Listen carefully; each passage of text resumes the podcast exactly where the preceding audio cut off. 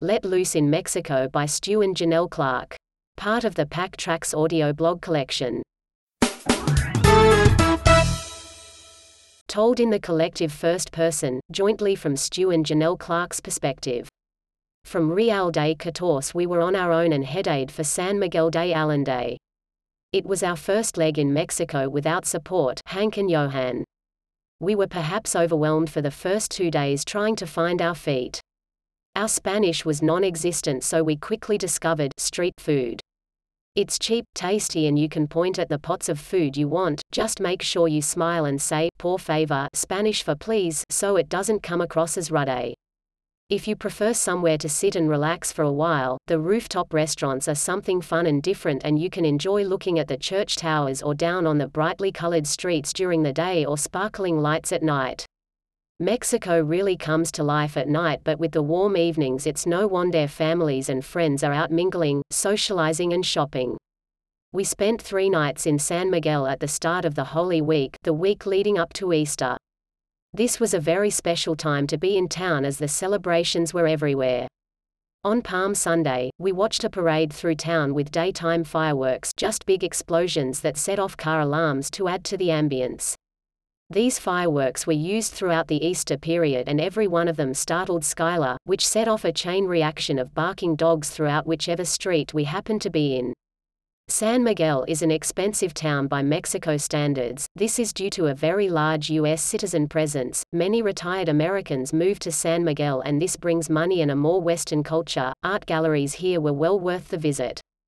We had a wonderful time in San Miguel and made a great contact in Ricardo from Costa Rica, who we had promised to stay with when we passed through. Due to the cobblestone roads and congested traffic that quickly appeared on the San Miguel streets, we decided to pack up early and be out before 7 a.m. As usual with our laid-back approach, we were out before 8, still enough time to beat the traffic and start on what we expected to be a fairly short ride. We decided to take the free roads instead of paying tolls, mainly because it allowed us to see the countryside and interact with the villagers during our stops.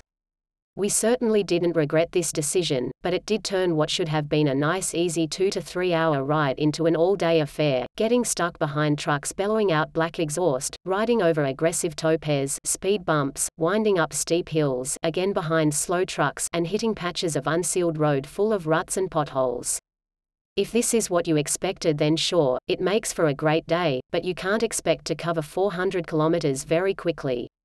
Paying the toll sends you on a direct route and is usually two-thirds of the distance or shorter. A great example is a bridge that we could have taken and should have taken in hindsight. The bridge was about 5 kilometers across a wide lake. We took the road around which totaled about 30 kilometers. In case you were wondering what kind of saving we made, well the toll was about $1 so about $2 for both bikes. We will be right back after this word from our sponsor. Are you a dog person? Do you love to ride? Check out the Pillion Pooch at pillionpooch.com.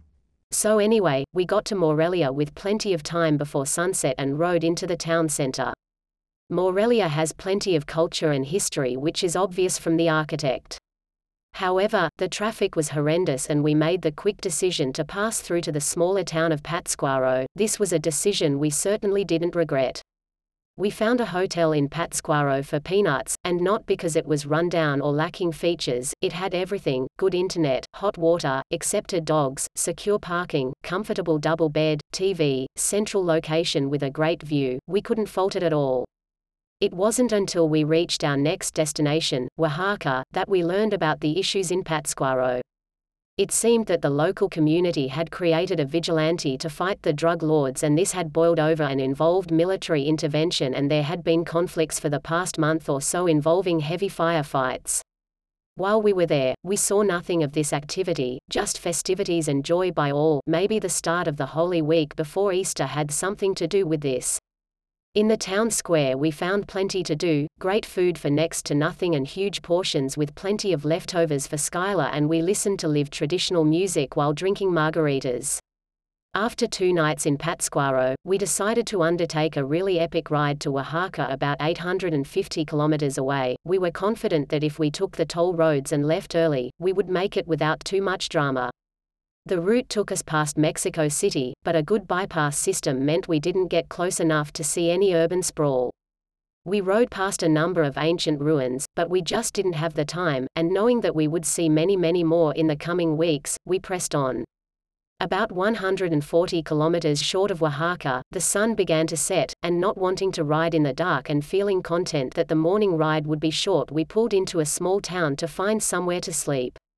The town we pulled into hadn't seen a visitor since the Mexican Revolution or thereabouts. We asked around for a hotel and were given some vague directions. We followed these directions but with nothing jumping out at us, asked again. Eventually we found a lady very surprised to see a foreigner but claiming to be a hotel owner, she showed us the hotel, it was down an isolated road, but the grounds were huge, plenty of parking, but no other cars. The sign outside was weathered but read agua caliente or hot water, as we were in need of a hot shower it sounded great. The room again cost next to nothing, and it was huge, two double beds placed far apart and heaps of carpet in between. Stu did a quick ride back to town to get something for dinner and returned with six burritos and two coronas, probably needed more of both but it certainly hit the spot. After dinner and a quick shower, cold, but with the expectation that come morning it would be nice and hot, and hopped into bed. The next morning we were up before the sun and quickly packed the bikes. Again we endured cold showers, which was harder than you'd think in Mexico as we were up in the mountains at about 1,000 meters altitude and a fair way inland, so the temperature certainly dropped come morning. Even worse than the cold shower was the fact that the gate was locked and the owner was nowhere to be found. The compound was surrounded by a high wall with broken glass set into the top specifically designed to stop people from climbing over. We were trapped with or without the bikes. We let Skylar have a good run around the grounds while we waited and did some exploring of our own. There was a stairway up to a second floor with a large entertainment area and rooftop terrace, but it hadn't been used for a while.